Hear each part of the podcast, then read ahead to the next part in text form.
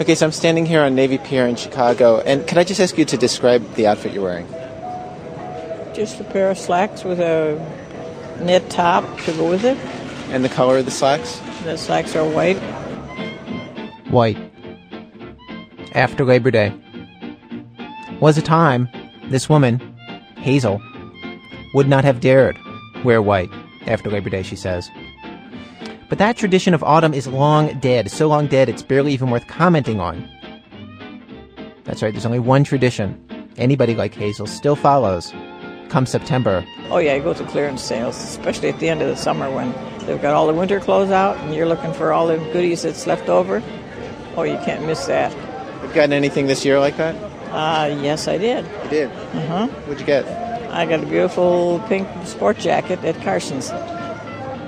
Oh, I got a nice bargain on it.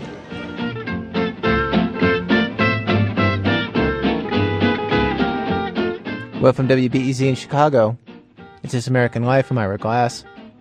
And today on our program, we clear out the inventory for fall and pass those savings on to you.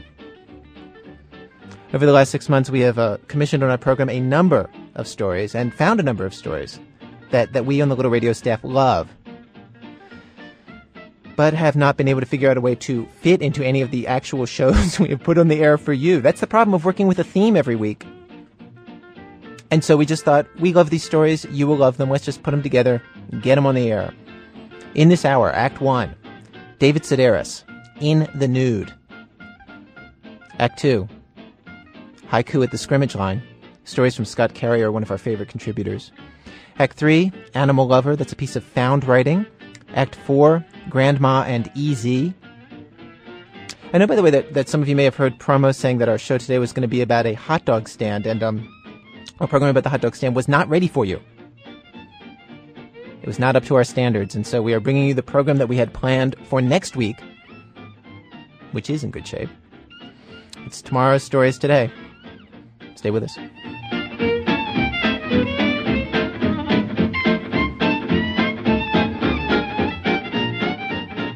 Act 1 In the Nude.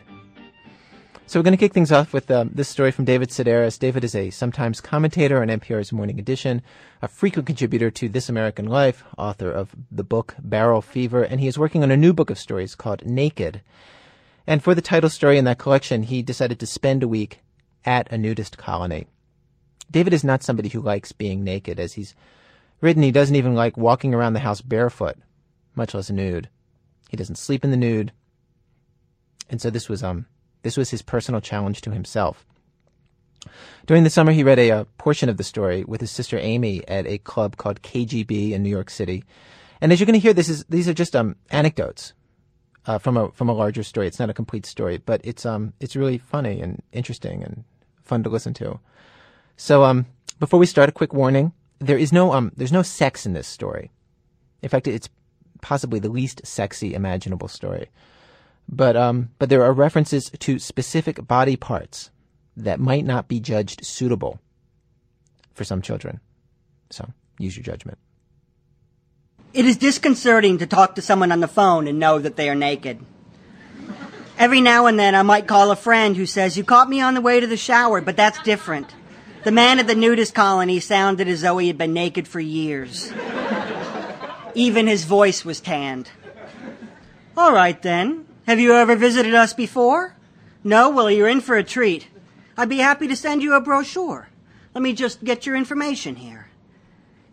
In this afternoon's mail, I received my brochure along with a pamphlet that reads, Body acceptance is the idea, nude recreation is the way. Bring your towels and suntan lotion and relax with us. You will experience a freedom of movement that cannot be felt with clothes. The freedom to be yourself. The brochure pictures a swimming pool, playground, sun deck, and the inevitable volleyball court, which leads me to wonder what is it with these people and volleyball? The two go hand in hand. When I think nudist, I don't think penis, I think net. Last night I was in a foul mood and provoked Hugh into a fight, goading him until he fled the room, shouting, You're a big, fat, hairy pig. Big is something I can live with. Fat is open to interpretation, but When coupled with hairy, it begins to form a mental picture which is brought into sharp focus when joined by the word pig. a big, fat, hairy pig. If I were a nudist, Hugh's words wouldn't have hurt me as I would have accepted myself for who I am. I phoned the colony to make a reservation and spoke to the same fellow who'd mailed me the brochure. This time I could hear people in the background, splashing and yelling in merriment. The sound of them made me giddy, and I unbuttoned my slacks. the brochure had mentioned rental cabins, and I was wondering what it might cost to stay for a week. You want a trailer for how long? he asked. I refastened my pants. A trailer? I had pictured tree shaded bungalows paneled in knotty pine. That to me is the essence of the word colony. This place instead was a nudist trailer park. we don't use the word colony anymore because it's too spooky. No, what we have are trailers. The smaller units run $30 a night, but if you want your own kitchen and bathroom, your only option is a double wide, which will run you $10 more. He'd lost me way back. How is the word colony spooky, but not the word trailer? or even nudist, for that matter? I can let you have the front bedroom of the double wide. That's not booked yet. Front bedroom suggested the evidence of a back bedroom, which I was told would be rented out separately. You might have one roommate, or maybe it'll be a couple. Don't worry, you won't get lonely. A roommate at a nudist trailer park. The combination of these elements presented a staggering tableau, made all the more incomprehensible when I heard the man shoulder the phone and raise his voice to shout, Mom! Hey, Mom! Where's the weekly price list for the two bedroom rental trailer? This person was not only standing naked in broad daylight, he was doing it with his mother. I made my reservations and planned to arrive in one week. I called the park again today and a woman answered. When asked if they provide sheets and pillows, she said, Yes, but no towels. You'll have to bring your own towels because you can't be doing that. Bedding, yes. Towels, no. I asked if the trailer's kitchen was equipped, and she replied, mm, Kind of. Seeing as I would be there for a week, I was hoping she might elaborate. Well, it kind of has some things and not some others. Does it kind of have a stove and refrigerator? Oh, sure. There's a sink up there and probably some pans and so forth, but definitely no towels. You'll have to pack your own because we can't be running back and forth like that. We haven't got the time for that kind of thing. I told her I understood. A lot of folks think we keep a nice fluffy stack of towels up by the pool for their own private use, but we don't do that. Not here we don't. Not anymore. Towels are personal things, and you'll have to bring your own. I truly had. sometimes a person might come in for a day and leave their towel behind by accident. But we put that towel in the lost and found box in case they come back looking for it. You can't use those towels because they're not clean and they don't belong to you. That somebody might come back one day to claim that towel, and it wouldn't do for them to walk in here and find you using it without their permission. It wouldn't be right. Now, if it was lotion, I might say, oh, go ahead, I'll do your back. But it's not lotion. No, you'll have to bring your own. I underlined the word towels on my list of things to pack and placed question marks beside everything else. I arrived early on this cold and wet afternoon, the cab driver dumping me off in front of the clubhouse before squealing away. Something about the place seemed to make him nervous, and he couldn't wait to get back into town. I collected my bag and entered a low clapboard building where five fully dressed senior citizens sat hugging themselves against the cold and watching the local news on a color television bolted to a high shelf. On the screen, a weatherman was pointing to a map studded with frowning clowns, clouds. On the screen, a weatherman was pointing to a map studded with frowning suns, his arms positioned as if he were drawing a heavy curtain. The inhabitants of the room leaned forward in their chairs, biting the ridges of their clenched fists and groaning when confronted with the words cold front.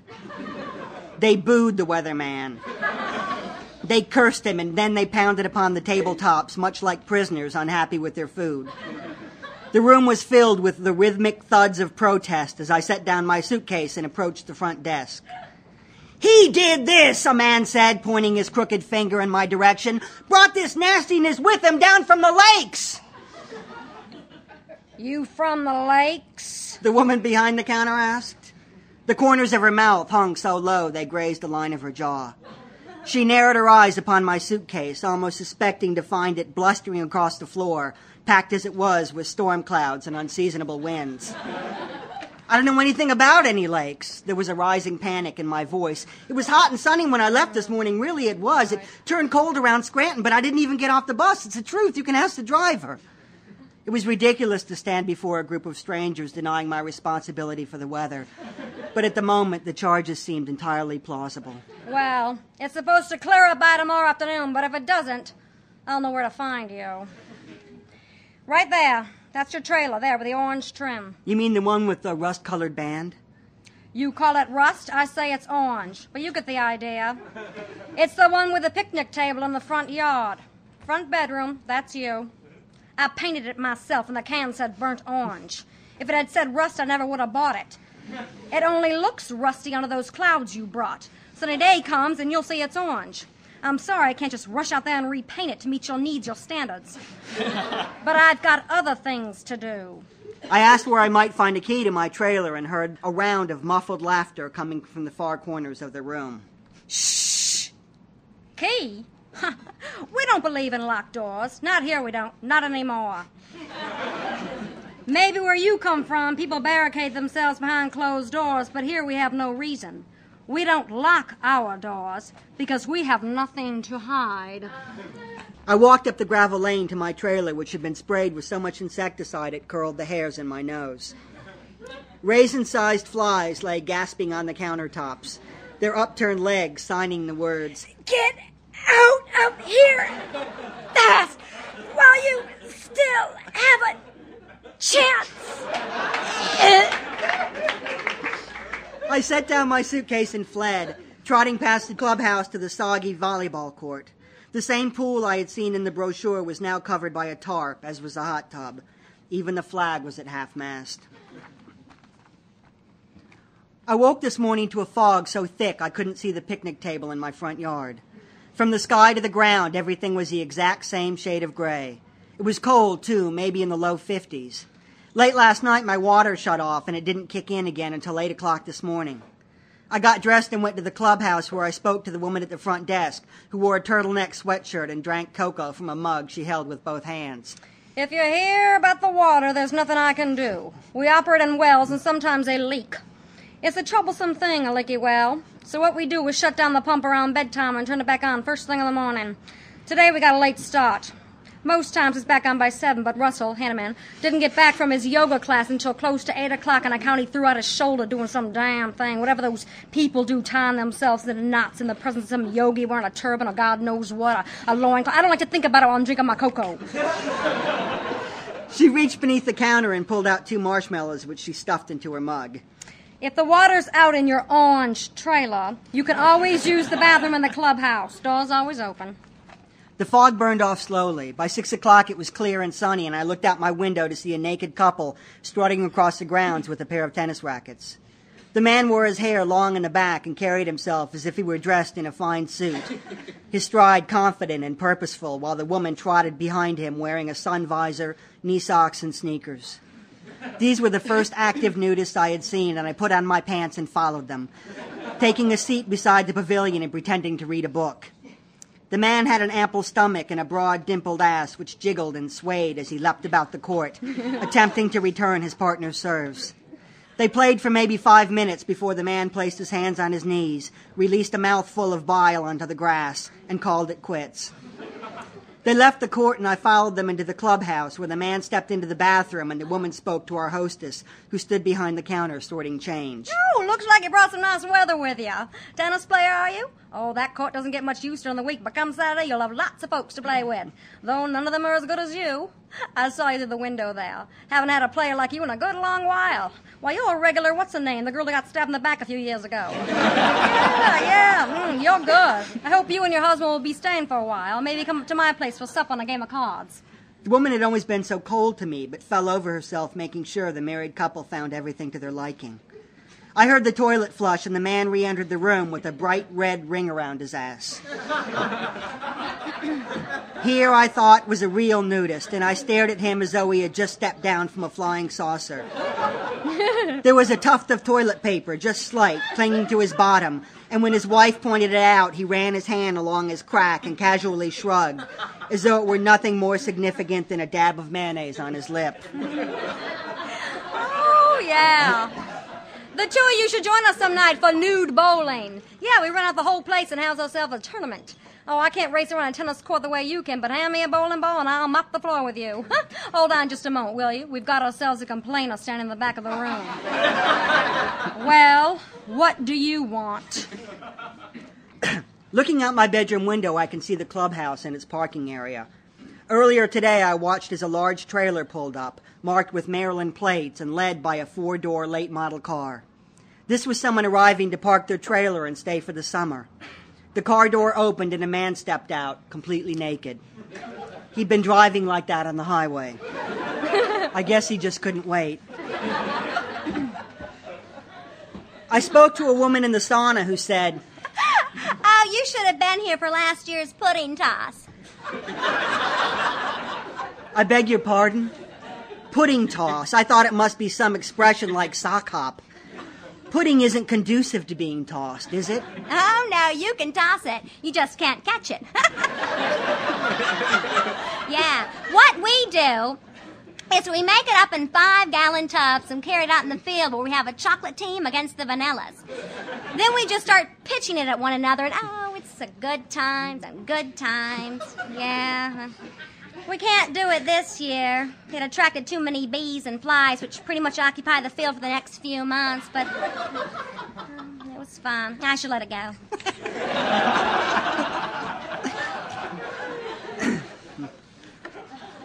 This is Sunday, and looking out my window, I've noticed that a lot of people come to the nudist park right after church. I watch as they stand beside their cars, removing their sober suits and stripping off their dresses. One of today's guests was a Presbyterian minister, a plump, freckle faced man with Daffy Duck tattooed on his ass. I've seen plenty of tattoos, but none I've wanted to kick quite like that duck. He wore it with a swagger, calling attention to a body part the Lord had clearly not blessed with muscle tone or unblemished skin. The duck's beak was distended and he appeared to be picking at a rash of strawberries. there are quite a few new faces today. A black man arrived in the company of two enormous white women whose bodies were dual masses of rolling, dimpled flesh. Fat spilled over their knees and their stomachs fell like heavy sacks of bird feed. Legs like tree trunks led straight into sandals with no mention of ankle or discernible calf. Jesus, who's that colored guy and how come he's got two women? Jesus, you reckon he's one of those pimps that come down here from Syracuse? This was the only black person I'd seen all week, and by the time he left, it had been decided that. What he did was kidnap those girls. He's going to try to sell them as white slaves once he crosses the border into Canada, where the men will do anything to get their hands on a white woman. I've taken to joining the group of seniors who gather naked each evening to watch Wheel of Fortune on the clubhouse TV. Ask ah Barney! Oh, I'm Missy! oh, she's smart, that one. It's an odd sensation watching television this way. Because they are dressed, the people on TV seem even more remote than usual. Oh, I wish this show was naked. It would be so much better that way, don't you think? They could take the money they spent on wardrobe and make the prizes bigger. I'd play the nude version and make enough money to build a big lake with lots of boats and tuna towers. I like the idea of that, filming two separate versions of any given program, one clothed and one naked. Do I have to? Peter Jennings would ask. Due to the pleasant weather, the tarp has been taken off the swimming pool, which is surrounded by comfortable reclining chairs, several of them positioned beneath a sign reading handicap parking. It is a posted rule that you have to be naked inside the pool area, and I was just getting used to the idea when I was approached by a man named Dusty, who had clothespinned a piece of sheet of shirt cardboard to the brim of his sun visor in order to extend its shading capacities. The man was doubled over, stooped with osteoporosis, his back and shoulders burnished like fine Italian leather and his belly white from lack of sun. He wore his thick gray hair cut close to his head and favored mirrored sunglasses which reflected the sight of my pale, fidgety nakedness. I asked him a question about the hot tub, and two hours later, he'd worked the subject around to the zoning ordinances of his hometown. I don't think that legally you're allowed to build a grocery store in my neighborhood because it's not zoned for that. Oh, there used to be a little mom and pop operation where you could buy bread and soda and so forth, but that's been closed down and turned into a little church for the snake handlers. You might could put up an apartment building in my area, but first you'd have to check with the city council because I'm not sure it's zoned for that. How big of a place did you want to put up? Had I mistakenly introduced myself as a real estate speculator? What was all this talk about building permits and zoning ordinances?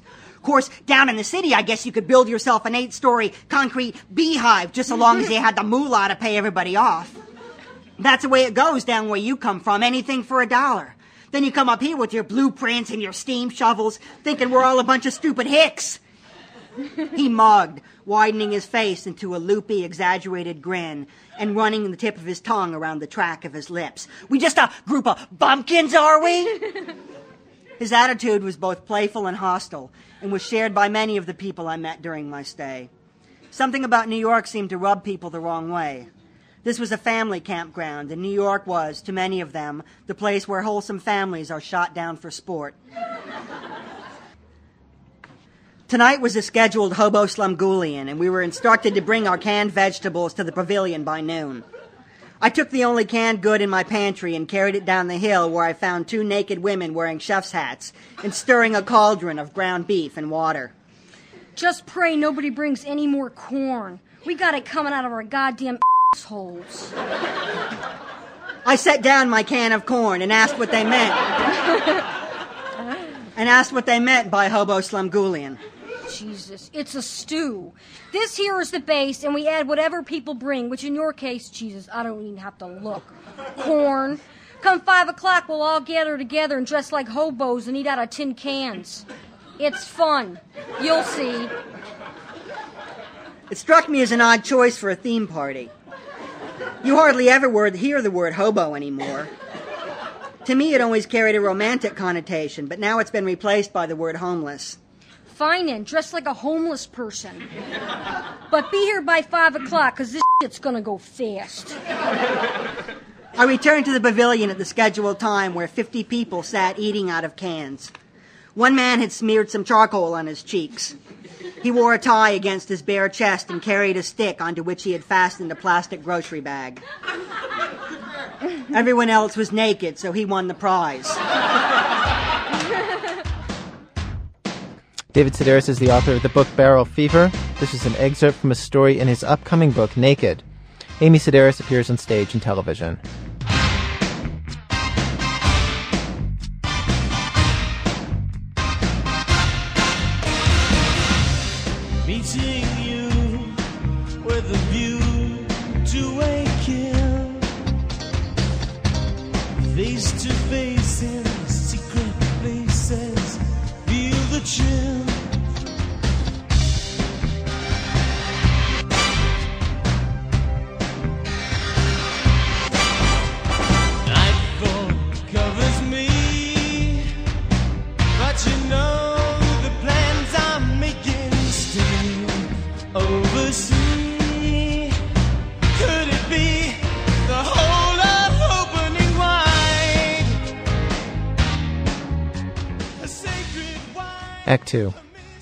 Well, this is our fall clearance program, and the next item that we are pulling off the shelves for you is this set of stories by Scott Carrier. He's a writer and radio producer living in Salt Lake City. And he sent us these little stories that are really hard to classify. They're vignettes with this, they have just this very uh, special and particular um, attitude to them. Um, he records them sitting in his backyard in Salt Lake City. Because they're so anecdotal, it's actually been hard to figure out how to program them into a, one of our regular shows. But the radio staff and I, we, we love these very much and thought you would find them interesting. And it's the perfect time to play them. It was between plays. The coach was talking to the offense in the huddle, drawing on his sketchboard, reprimanding somebody for screwing up the last play. We were standing around waiting. We were the defense, and we had no coach. We had three or four formations we'd run, but we never made a call until the last minute. I remember because I made the calls. I was the monster man, the free safety, the captain of the defense, and I'd often call one formation as the offense broke huddle, and then stand back and wait until everyone was set, the quarterback going through his count, and then call another formation just so everything would change shape right before the ball was snapped. This added the elements of surprise and chaos to our attack. It made the offense respect and fear us, and often their plays crumbled under the disorder we caused. I realize now I must have learned this strategy from my mother, who was at that time going crazy from a painful divorce. But there was this day, this practice I was talking about before, when the coach was in the offensive huddle. The sun was going down, and the practice was coasting to an end. We, the Highland Mighty Mite defense, were standing around quietly, minds empty, like twelve-year-old desperados waiting for a train. I was standing there spacing out with everyone else, and then I had this new feeling. I was conscious of being inside a shell, my helmet and shoulder pads, looking out at the world, like my uniform and even my body were just protective packaging. I felt weightless. I was in love with the air, the smell of the grass, the warm light in the cottonwood trees at the edge of the field. I remember looking out at Bruce Seymour, our big defensive end who'd already reached puberty. He had his helmet tipped up, and his hair was all sweaty, and he was gnawing on his mouthpiece. He turned and looked at me, and I wanted to say to him, Do you feel it? But I didn't know what it was. I didn't know how to explain what I was feeling. I called a huddle and said, We're going to do something different this time.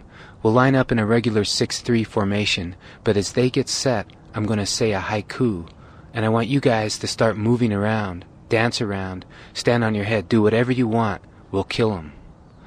The offense came out of their huddle, and we went into a 6-3, and just as the quarterback started his count, I yelled, The wind brings dry leaves, enough to build a fire.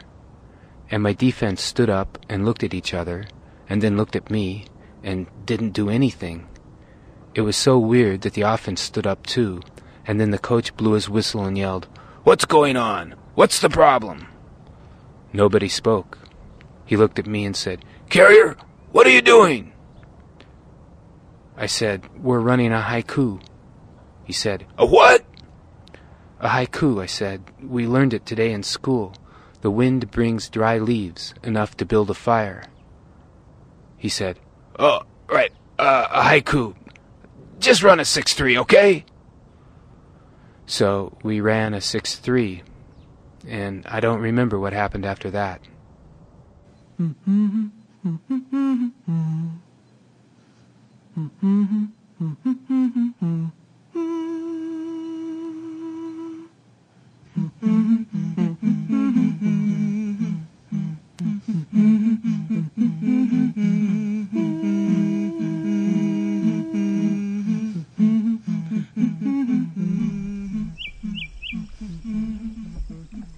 down from the mountain and they're not talking to each other.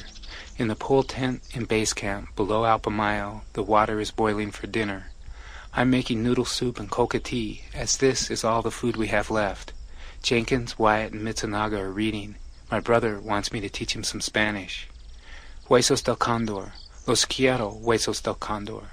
I'm telling him bones of the condor, trying to make it simple. Donde están? Over there is a ya, usually with a hand signal. In las montañas, up in the mountains. La selva, the jungle, oriental. He's paying attention, repeating, trying to memorize. They've come down from the mountain and they didn't get to the top. For two days they tried the northwest ridge and then spent the third day out on the north face where Mitsunaga fell fifty feet, cartwheeling down a couloir, and Jenkins held him without a belay. It was very steep, on snow, rock, and ice.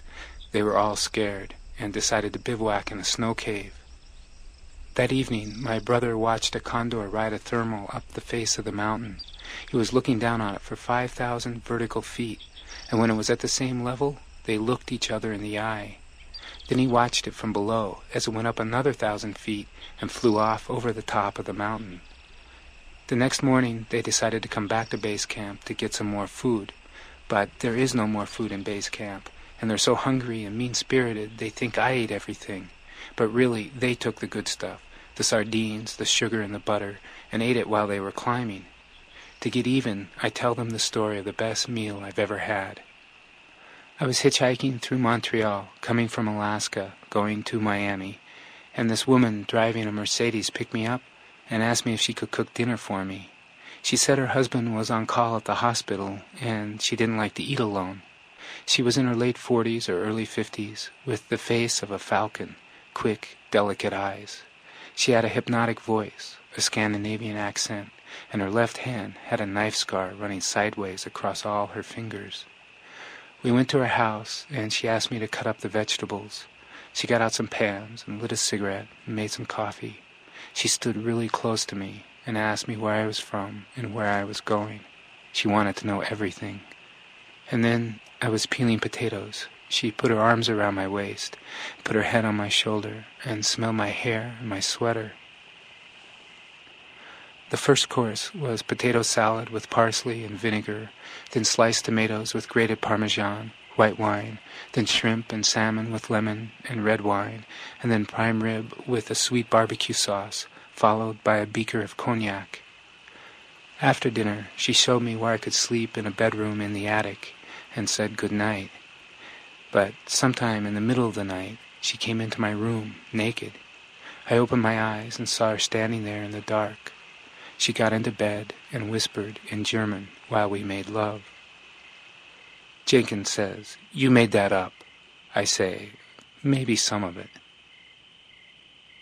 The next day we leave base camp and walk down to a village at 12,000 feet. We buy canned sardines at the little store and spend the evening drinking its beer, lying on the grass outside, watching the old matron as she bakes bread for us in an adobe oven shaped like a beehive. As it gets dark, the light from the fire coming out of the door of the oven is the only light in the village. We lie back, looking at the stars, which in the Andes are all as bright as planets. The old woman is standing in front of the oven staying warm, watching the bread, and my brother walks over and stands next to her.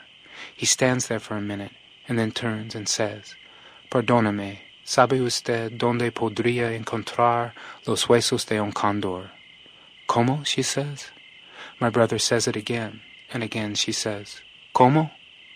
Huesos del cóndor, he says. I want to find some condor bones. No, she shakes her head. No. The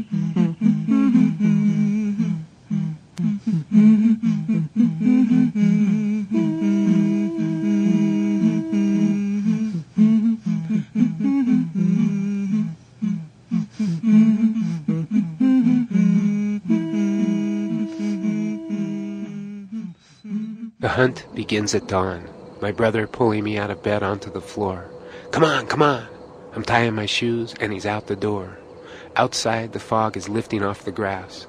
I'm looking for my brother, but I can't even see the car in the driveway. Then he comes running from the backyard. I run and catch up with him across the street in the Manders backyard, and he says, Some animals sleep in the daytime and go out at night to eat. If we hurry, we can catch them before they go back in the ground. I believe him. I have no idea how he knows these things, but he does. He goes out and runs through our neighbors' yards and catches wild animals with his bare hands, mainly lizards, turtles, and snakes. Then he wraps them in his shirt and brings them back to the cages in our room so he can study them. I'm running along behind him, and when I lose him in the fog, I follow the tracks he leaves in the dew on the grass. I catch up to him, and he's down on his hands and knees crawling through the juniper bushes in front of the Gooch's house.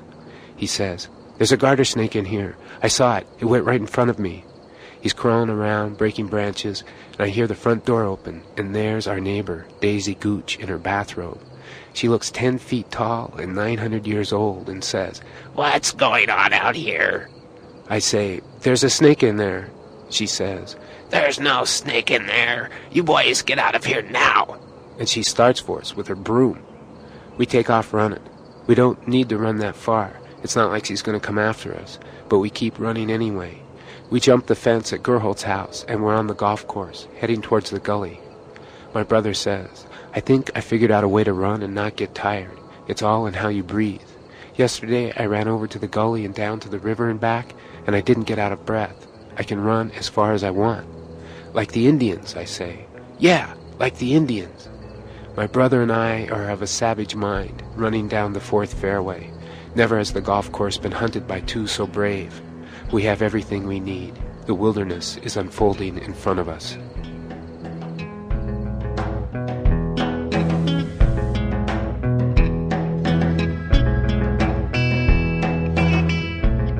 Scott Carrier lives in Salt Lake City. Musical interludes during that story by Jenny Magnus here in Chicago. Coming up, loving animals. Really loving them. And loving somebody who your family hates. That's in a minute when our program continues.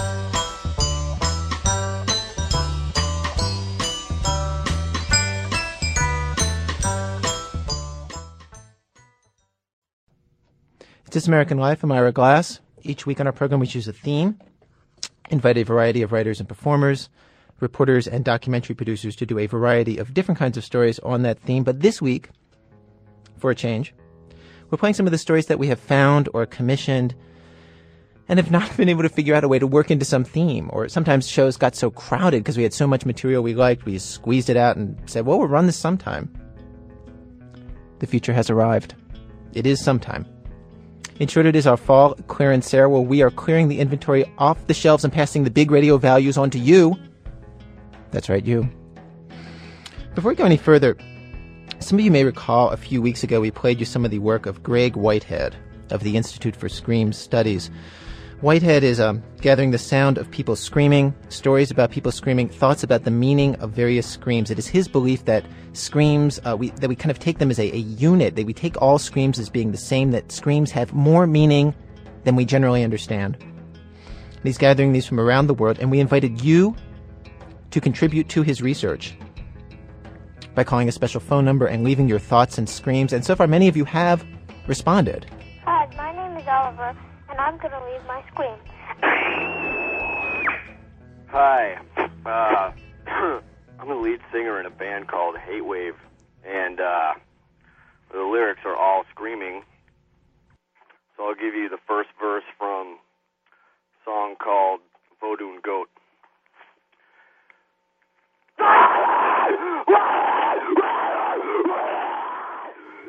For eight plus years, I have been unable to express an emotion so devastating. When I learned about the streamline, I felt it may be an opportunity to free my spirit from the bondage of a trauma that catapulted me into the void of sanity.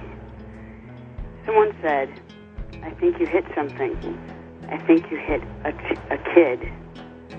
This was impossible because I saw no one. I stopped the bus, all the while knowing that in order to hit anything, something had to be there.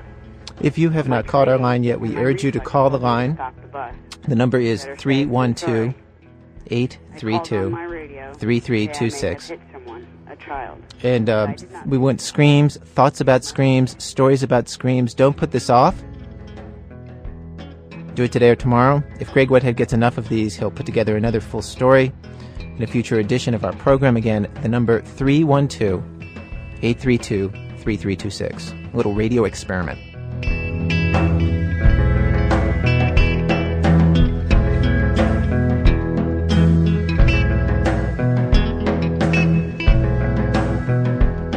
And while we have the lab coats on, we might as well move on to Act Three: Everyday Anthropology.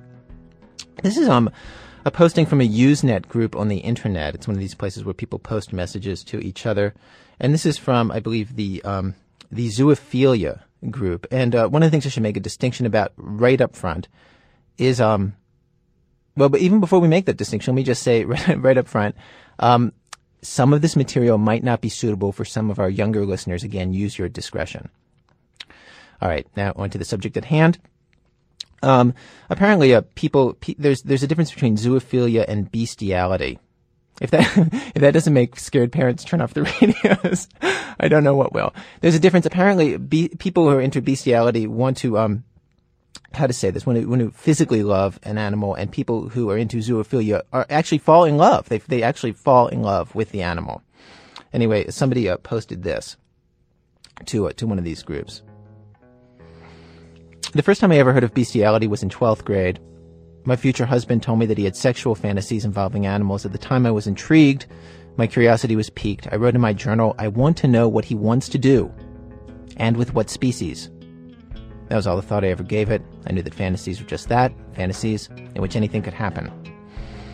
Over the next several years, as we attended university, moved in together, eventually got married, he spoke frequently about animals, particularly horses, which he've always loved. I did not find this strange, his love, as I love cats. I know people who are dog crazy or whatever. The sexual aspect never once occurred to me, despite what he had told me in high school. He loved to look at pictures of them, would practically run us off the road to stare at a horsey, in quotes. Loved watching nature shows, particularly the ones that showed real matings between almost any sort of animal. I didn't find this odd, as I am a bit prurient myself sometimes. Uh, this thing goes on. It's really this very odd human document, both of her denial and of, of what happens. As we grew closer, he revealed other dreams and fantasies he had. Some, like the dream of us being lions and mating together, were wonderful turn ons for me. I don't judge people's dreams. They can't control what their mind does when they're asleep. Others, like a fantasy of us being horses, struck me as odd, but not totally insane. Even the fact that he wanted to have sex with me on horseback didn't seem too strange to me. Impractical, uncomfortable, yes. Strange? No.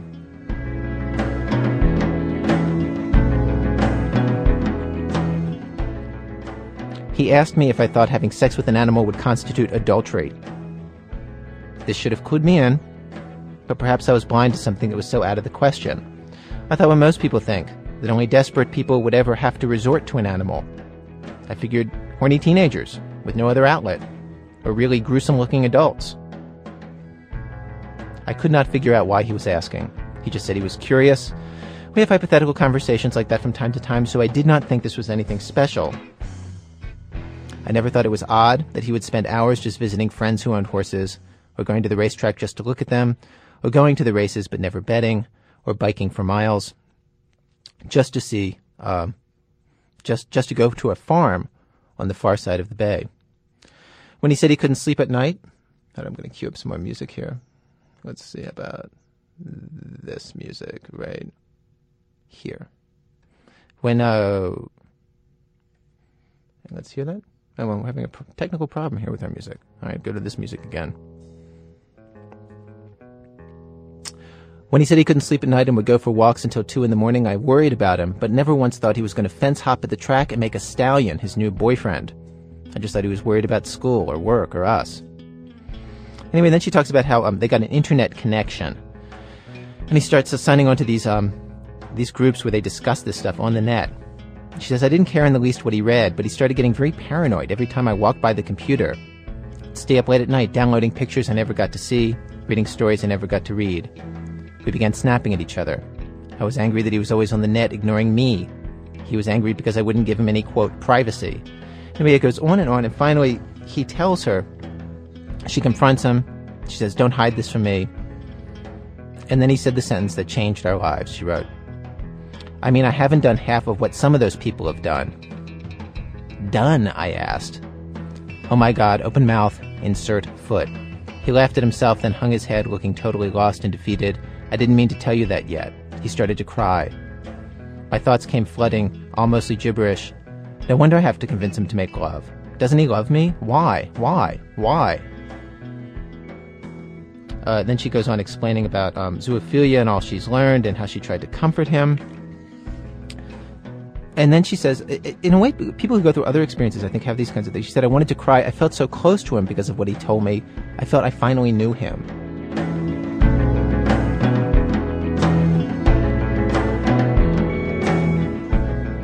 Um, she says that he wrote she wrote him a letter. Anyway, she goes on to say how she's come to peace with it by talking about other other people, by talking to other people who have these these desires. She says, um, It took me a while to realize there was so much diversity in the world. I am very glad I had the opportunity to find out. I've also abandoned the idea that he breaks his wedding vows every time he's with an animal. It's not as if he would ever leave me for a horse. He's told me that what he feels for the horse is totally different from what he feels for me. The horse fills a kind of spiritual void that I cannot. While I am saddened by the fact that I cannot fulfill all of his needs, in fact, I don't fulfill all his needs. I've come to realize with the help of our zoophile friends that there is no way for anyone to be all things to him. Or to anyone. I obviously don't have the right equipment to be a stallion for him. Grin, it says. His coming out actually made our marriage better since all the pain we struggled through brought us closer. Even hearing what he had done with the animals made me feel closer to him since it revealed a part of him I didn't know existed. He has told me that if I forced him to choose, he would pick me in an instant. I hope I never get that petty petty enough to force him into a choice like that.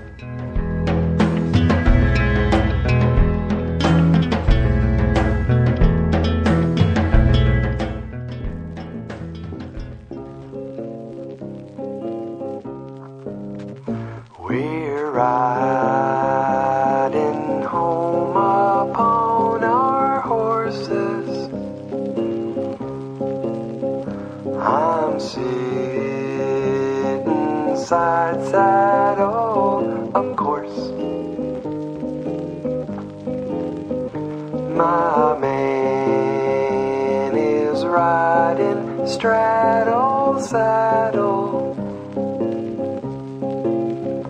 He sits upon his favorite horse. Her name is Wendy, but she don't blow. She's got black polka dots,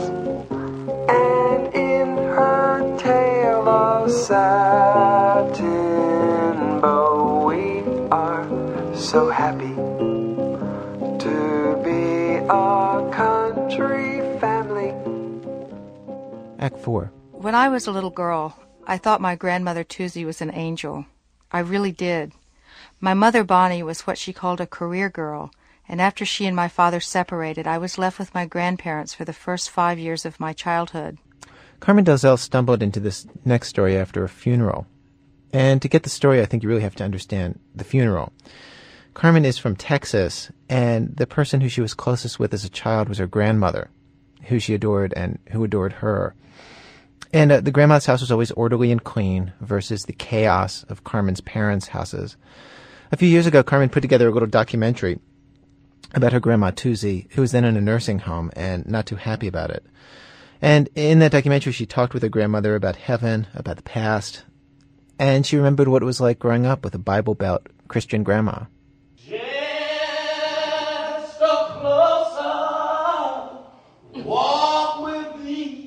Sundays were always a problem for me. When I was little and living with her, I grew to dread the long, boring services and the way all the ladies greeted me and asked me if I'd been baptized and washed in the blood of the Lamb. As I grew older, I pretended to be sick so I could stay home and read the funny papers, even though grandmother said the devil was laughing at me when I ignored the church bells that rang from six blocks away.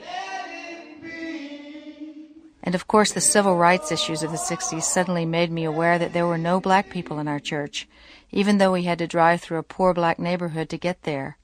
Tuzi brushed away my questions by telling me colored folks had their own way of worship and that they wouldn't enjoy the quiet Park Place Baptist services.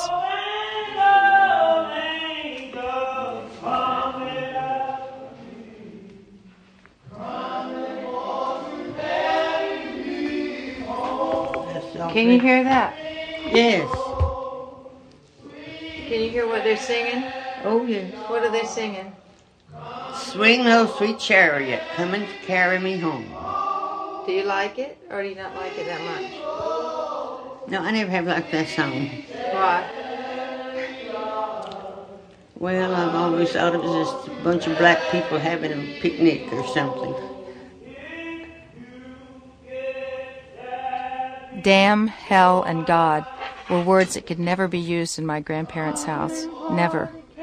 Nigger, though, that was a word nobody seemed to mind. The damn niggers were getting too big for their britches. They were getting sassy, and worst of all, they wanted to sit next to you on the bus and at the Woolworth's lunch counter. I heard this kind of talk my whole life from my grandmother, but it didn't begin to sink in until we couldn't go to Ocean View Amusement Park anymore because they said niggers went there. Meanwhile, my father, who thought Toosie was crazy as a bedbug and I was just like her, was running for school board on a platform of integration of the Beaumont, Texas school system. He and my mother joined the Unitarian Church, which, according to my grandmother, were a bunch of heathens, and the tension between my two families became more apparent and terribly confusing for me. Okay, well, that is the story that you need to know before we could bring you this latest installment from Carmen's life. Carmen's now back in Texas, and she put this story together with radio producer Jay Allison. I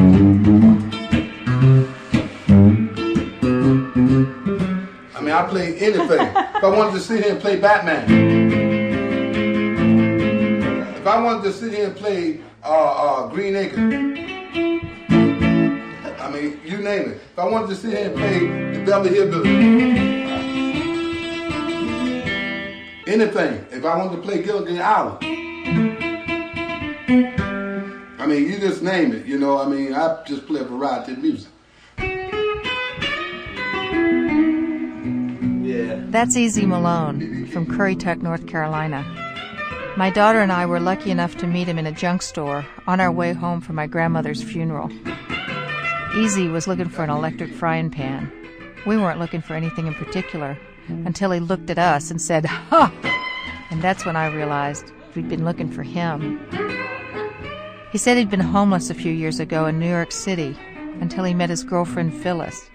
She got him to move back to North Carolina, and they brought along her brain damaged sister, who laughs all the time, and they all live together in a rented trailer. It's not so clear how they make a living. Sometimes Easy gets a gig at a place called Fishbones, down the road in a town called Duck.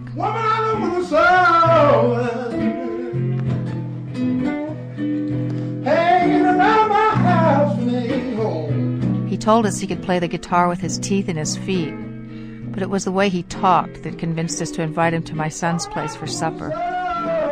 We never could have done that if my grandmother was in the car. She was afraid of black men, but since she was dead, I figured it was okay. And I tell you, it all started in church.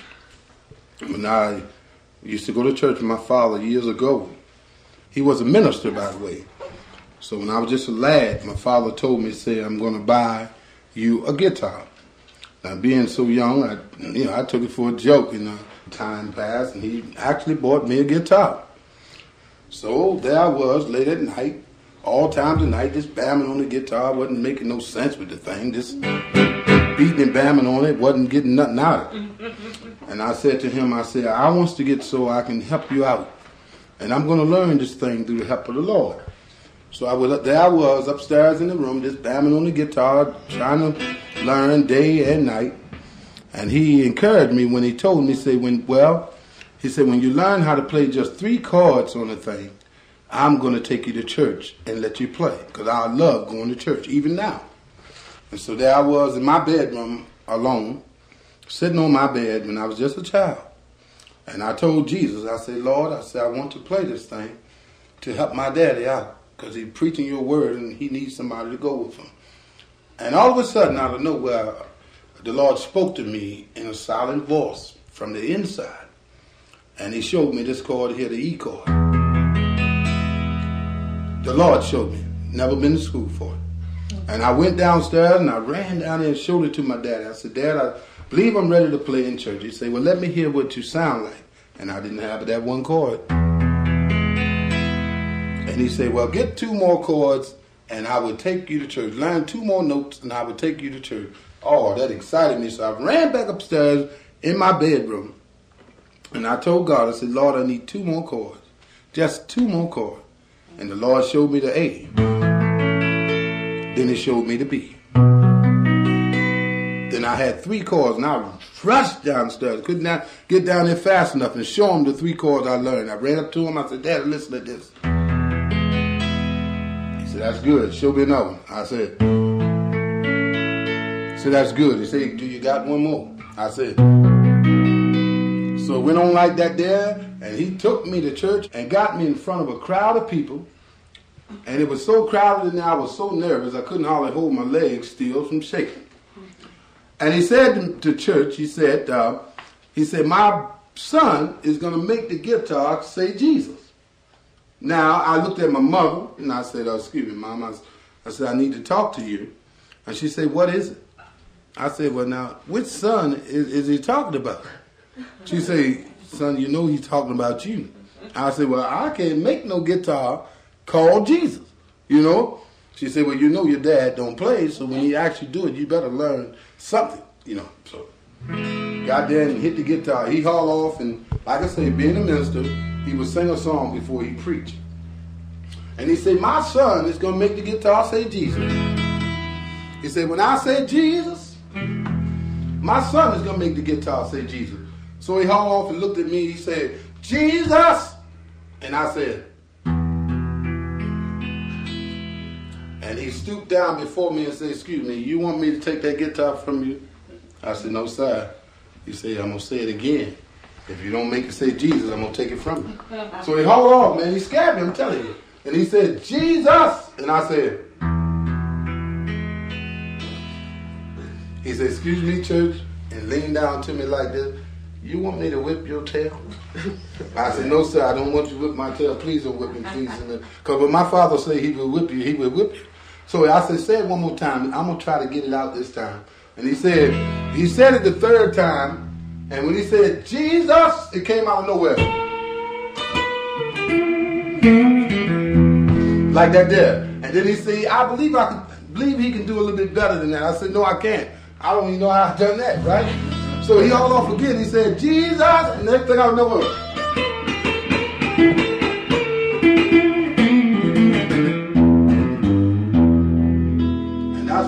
learned to play. I learned through the anointing of Jesus Christ, and I learned through fear from my father. Play that, play that. Play that.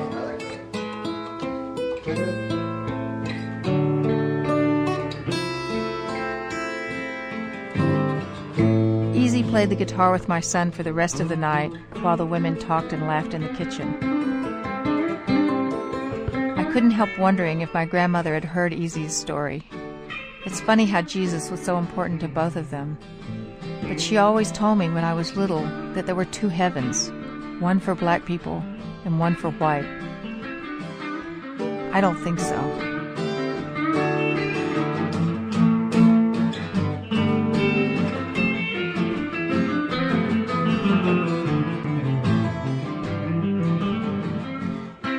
Carmen Delzell's story was produced by Jay Allison. It comes from Jay's ongoing series Life Stories, which is produced with consulting producer Christina Egloff, with funds for the Corporation for Public Broadcasting and the National Endowment for the Arts. Heaven is a truck. It got stuck on the breeze. Our program was produced today by Elise Spiegel and myself with Peter Clowney and Nancy Updike. Contributing editors Paul Tough, Jack Hitt, and Margy Rochlin. Special thanks today to Lars Hoel. If you want a copy of this program, it costs $10. Call us at WBEZ in Chicago, 312-832-3380. Funding for This American Life has been provided by the John D. and Catherine T. MacArthur Foundation, the Elizabeth F. Cheney Foundation, the National Endowment for the Arts, and the members of WBEZ Chicago. WBEZ Management Oversight by Torey Malatia. I'm Ira Glass. Back next week with more stories of This American Life.